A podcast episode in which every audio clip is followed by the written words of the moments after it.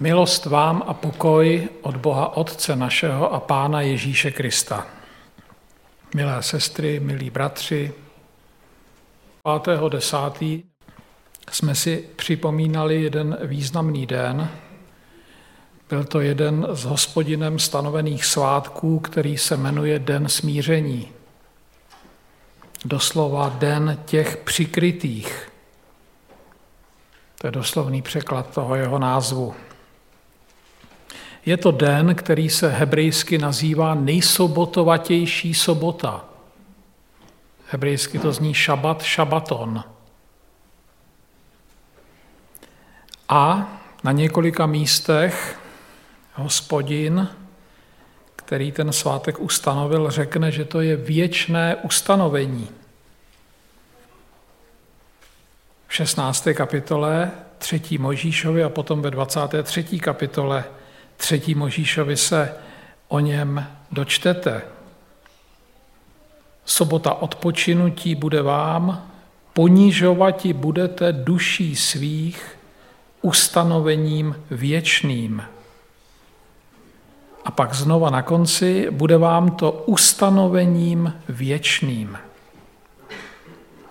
Třikrát v pěti Možíšových knihách o tomto svátku hospodin mluví dvakrát ve třetí Možíšově, jednou ve čtvrté Možíšově a šestkrát hospodin v těch třech výrocích sděluje, co od nás očekává, jakým způsobem se ten svátek slaví. Očekává, že budeme ponižovat svou duši. Kdo čtete kralický text, tak to tam přesně v této formulaci, která je přesným překladem, najdete. V ekumenické Bibli to tak není. Já vám to zase připomenu.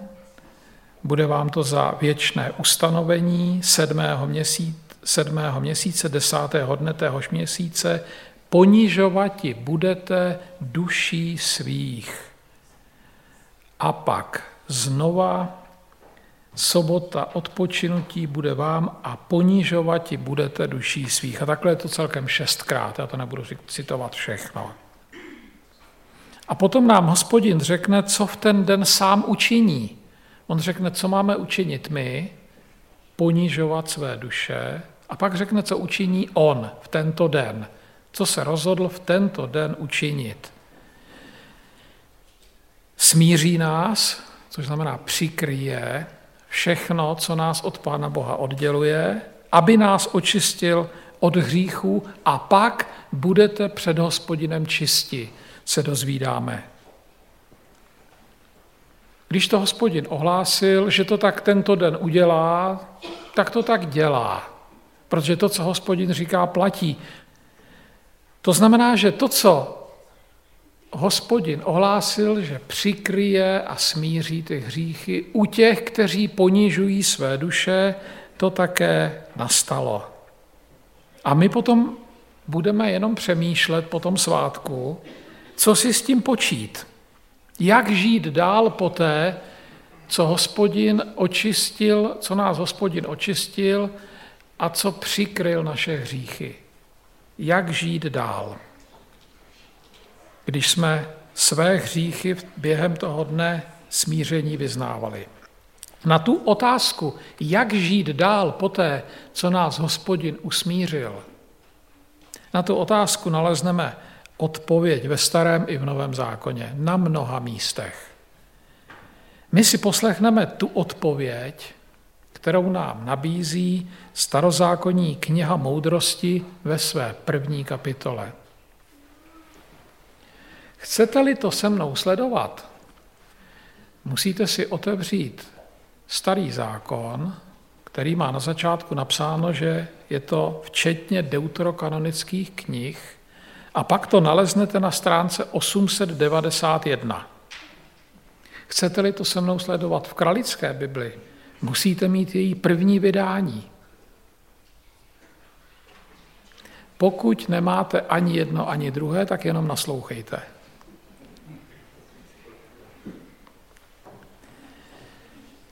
Milujte spravedlnost, vy, soudcové země. Smýšlejte o hospodinu v dobrotě a hledejte ho upřímným srdcem. Dává se nalézt těm, kdo ho nepokoušejí. Ukazuje se těm, kdo mu nejsou nevěrní.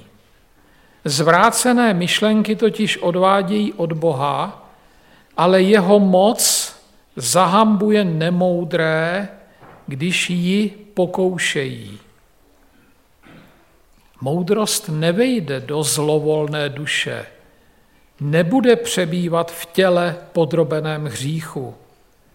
Svatý duch kázně prchá před lstí, vzdaluje se od nerozumných myšlenek a ve studu se odvrací od nepravosti. Moudrost je duch lidumilný, ale nepromine trest rouhačovi za slova jeho rtů. Bůh je zajisté svědkem jeho ledví, dobře vidí do skrytu jeho srdce a slyší všechno, co člověk mluví. Duch hospodinův naplňuje zemi. On, jenž všemu dává řád, zná každou myšlenku. Před ním se neskryje nikdo, kdo je na straně bezpráví. Trestající spravedlnost ho nemine. Spády svévolníka výjdou najevo.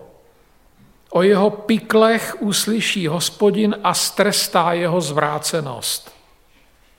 Vždyť ucho žárlivě milující, žárlivě milující ho slyší všechno. Ani reptání šeptem mu neujde. Chraňte se neprospěšného reptání. Zdržte jazyk od pomluv. Vždyť ani hovor ve skrytu neprojde bez povšimnutí a prolhaná ústa zabíjejí duši. Nepřivolávejte si smrt pobloudilostí svého života a nevystavujte se záhubě pro činy svých rukou. To jsou instrukce, co si počít, nebo jak udržovat, jak se udržovat v době, kdy nás hospodin smířil. Probereme si to, i když ono to na první poslech bylo velice srozumitelné. V podstatě to žádný výklad nepotřebuje a my si to jenom připomeneme. Milujte spravedlnost, to začíná. Se, co je to spravedlnost? Co máme milovat? Spravedlnost je to, co vytváří hospodin. Spravedlnost je to, co funguje v souladu s Bohem a podle Boží vůle. Spravedlnost je tam, kde platí Boží vůle, ne nějaká naše svobodná vůle. Tam, kde platí jeho vůle.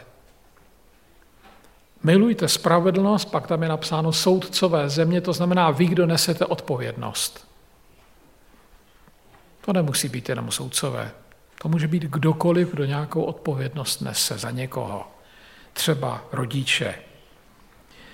Pak je další podnět, jak na sobě pracovat. Dobře smýšlejíce myslete na pána. Myslete na pána. To je přece nádherná myšlenka. Buďte soustředěni na hospodina. Přemýšlejte. Jo, přemýšlejte dobře, protože záludné myšlenky od Boha odvádějí. Co jsou to záludné myšlenky? To jsou věci, které nás napadají, když se chceme něčemu vyhnout jo, když chceme něco okecat nebo na někoho svalit vinu. Hledejte ho s upřímným srdcem. Hledejte ho. Jo, musíte mu dát najevo, že o něj stojíte. Pak následuje zaslíbení, které nás má povzbudit, abychom Pána Boha hledali. To zaslíbení zní, On se dává nalézt těm, kteří ho nepokoušejí, ukazuje se těm, kdo mu nejsou nevěrní. Hospodin chce, abychom ho hledali, jako by na to čekal. A hned se dá nalézt. Nechce se před námi skrývat. Není to tak, že když ho hledáme, tak ho nenajdeme. Když ho hledáme, tak on se nám dá nalézt. Tam ale není formulace, jestli jste si všimli, jak to zní, tam není formulace. Když ho budete hledat, tak ho najdete. Tam je formulace, když ho budete hledat, dá se vám nalézt. Není to vaše dílo, že ho najdete. On se vám dá nalézt. Nejste to vy, kdo ho objeví. On se vám objeví. Ale musíte ho hledat. Kdo ho hledá, nesmí ho pokoušet, jsme se tam do, dočetli, a nesmí mu odmítat svou důvěru, neboli musí mu důvěřovat, musí mu být věrný. Tomu pořád rozumíme. S nalezáním Pána Boha je spojena moudrost. Tam to pak pokračuje, že moudrost nevejde do duše, která smýšlí zlo a neusídlí se v těle, které propadlo hříchu. Moudrost nebydlí v těle podmaněném hříchu, takhle to překládají mistři kraličtí, když to překládají do češtiny. Moudrost tedy přijde, vejde do člověka a přebývá jenom tam, kde se člověk naučil dobře přemýšlet, kde se mu změnilo myšlení. Moudrost nevejde tam, kde člověk přemýšlí špatně. A jak poznáme moudrost? Jak poznáme, že do nás vešla? Že jsme moudří? No tak, že milujeme spravedlnost, vracíme se na začátek, že milujeme spravedlnost, myslíme na Pána Boha, myslím, přemýšlíme dobře a hledáme ho s upřímným srdcem. Když do nás vejde moudrost, věnujeme se Pánu Bohu. Neznamená to, když do vás vejde v moudrost, že jste vševědoucí. Znamená to, že jste s ním spojení, že najednou máte zájem vidět věci jako on. Moudrým se stává člověk tehdy, když Pánu Bohu důvěřuje, když je mu věrný a když se mu Pán Bůh dává nalézt. To všechno vyplývá z toho textu jenom. Moudrý znamená kvalitní, hodnotný a ušlechtilý člověk. A pak čteme o duchu svatém v pátém verši toho textu. Duch svatý je vychovatel, který prchá před prohnaností, odvrací se od nerozumných myšlenek, uráží se, když dochází k nespravedlnosti. Takhle ten verš je přeložen eh, v Jeruzalemské Bibli, ve které samozřejmě, pokud máte Jeruzalemskou Bibli, tak tam tu knihu moudrosti taky najdete. Ducha svatého jak si odrazuje ne, jakákoliv nespravedlnost. Co brání tomu, aby na nás Duch Svatý působil podle tohohle toho textu? Tři věci. Prohnanost, nerozumné myšlenky a nespravedlnost.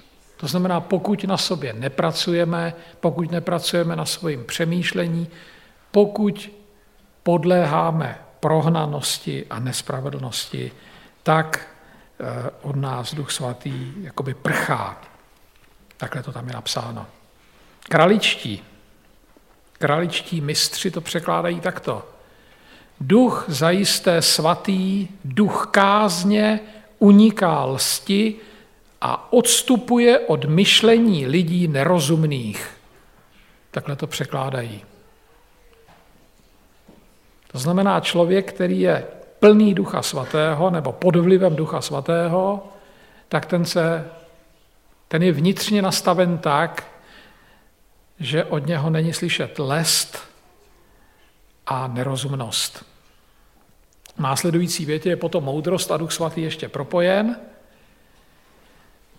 aby se řeklo, že když se mluví o moudrosti a když se mluví o duchu svatém, tak se mluví o Pánu Bohu. Je to tam formulováno takto. Moudrost je duch lidem přátelský odrouha, ale rouhače nenechává za jeho výroky bez trestu, neboť Bůh je svědek jeho ledví, pravdivý strážce jeho srdce a slyší to, co říká jeho jazyk. No, takže jsme se dozvěděli, že je potřeba pracovat na svém myšlení, že tehdy se člověk stává moudrým, to znamená ušlechtilým a kvalitním člověkem, který se stává nádobou pro Ducha Svatého. Duch Svatý v něm přebývá, když na sobě pracujeme, to je ta hlavní myšlenka, kterou, ke které nás to vede.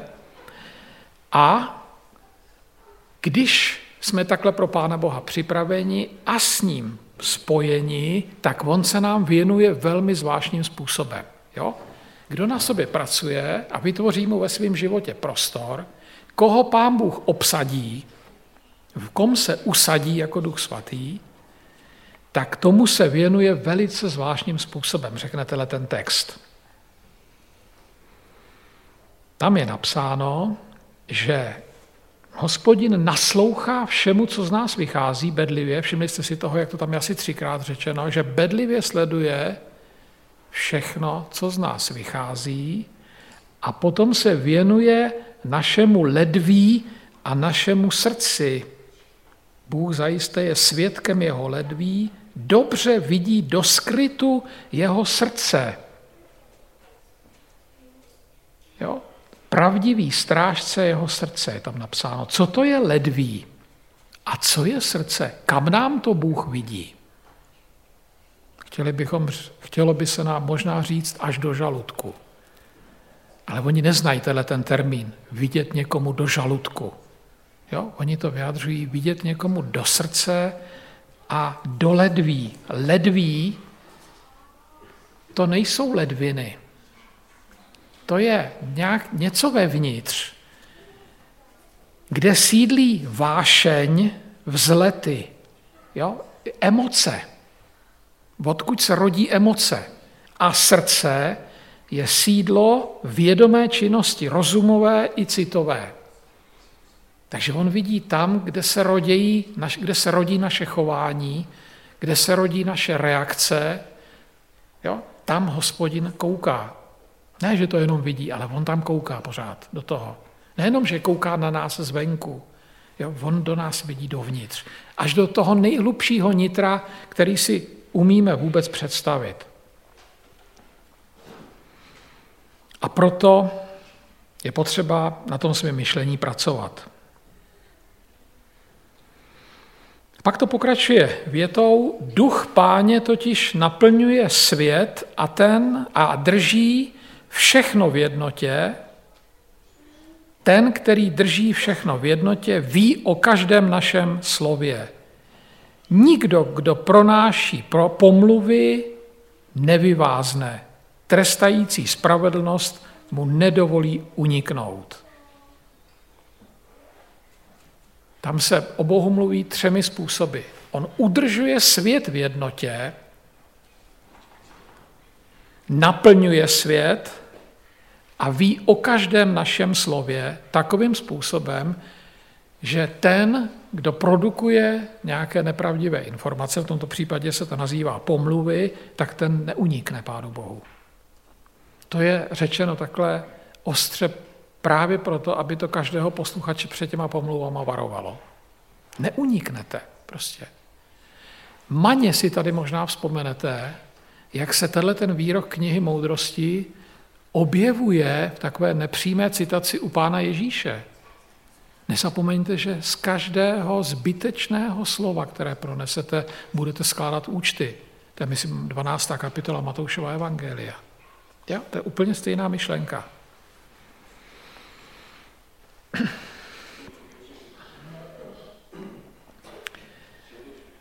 Potom to pokračuje v devátém verši. Jakým způsobem ten hospodin eh, bude reagovat na to, co z nás vychází a vycházet nemá. Ekumenická Bible to překládá takto. Spády svévolníka výjdou najevo, o jeho piklech uslyší hospodin a strestá jeho spravedlnost. Svévolník, to jsme si takdy definovali mnohokrát, to je ten, kdo se řídí svou vůlí. Věrný hospodinu je ten, kdo se řídí hospodinovou vůlí. Jo? Řídit se svou svobodnou vůlí to není v životě žádná výhra. Výhra je řídit se jeho vůlí. Takhle nás to pán Ježíš přece učí v modlitbě buď vůle tvá jako v nebi, tak i na zemi. Ale tohle to všechno my víme. Kraličtí tento verš překládají, na rady bezbožníka tázáno bude a hlas jeho řečí přijde před pána, aby trestány byly nepravosti jeho. Bude tázán na to, co říká hospodinem, hospodin se bude tázat, jeho řeči přijdou před pána a bude potrestán. Svévolník si může být tím tím tohletou věcí jist. Neprojde mu to. Jeho slova mu neprojdou. Svévolníkovi neprojde to, co říká. Svévolník je odstrašující případ nebo příklad. Ten, kdo je hospodinu věrný, nesmí být svévolníkem. Svévolník je ten, kdo Pána Boha pokouší, kdo je mu nevěrný, kdo má zvrácené myšlení, kdo smýšlí zlo, je plný hříchu, lstí a svou prohnaností odpuzuje Ducha Svatého. Produkuje nespravedlnost, rouhá se, kuje pikle, pomlouvá, přivolává smrt a uzavírá s ní smlouvu. Takhle je v té první kapitole ten své volník definován. Jo, za, ním, za tím pojmem je zcela jasná představa. Celý ten text nás pořád vybízí k tomu, abychom věděli, že žijeme Pánu Bohu na očích. Že o nás velice dobře ví, všechno sleduje, o všem ví. To je tak důležité sdělení, že se tam opakuje a znova zazní v desátém verši. Ucho žárlivě milujícího slyší všechno. Žárlivě milující je Bůh. To máte ve druhém přikázání. Jo, slyší všechno. Pořád opakovaně. On vás pořád slyší.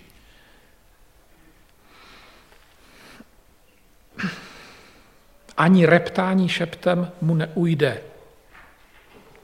Je tam dořečeno. Je to vlastně po třetí, co je v tomto krátkém textu řečeno, jak hospodin má nesmírně citlivý sluch vůči tomu, co z nás vychází. Jak to eviduje. Proč je tak důležité vědět o hospodinově vnímavosti? Proč si to máme připomínat? Proč na to nesmíme zapomenout? A proč vám to kladu tady na srdce? Proč o tom mluvím?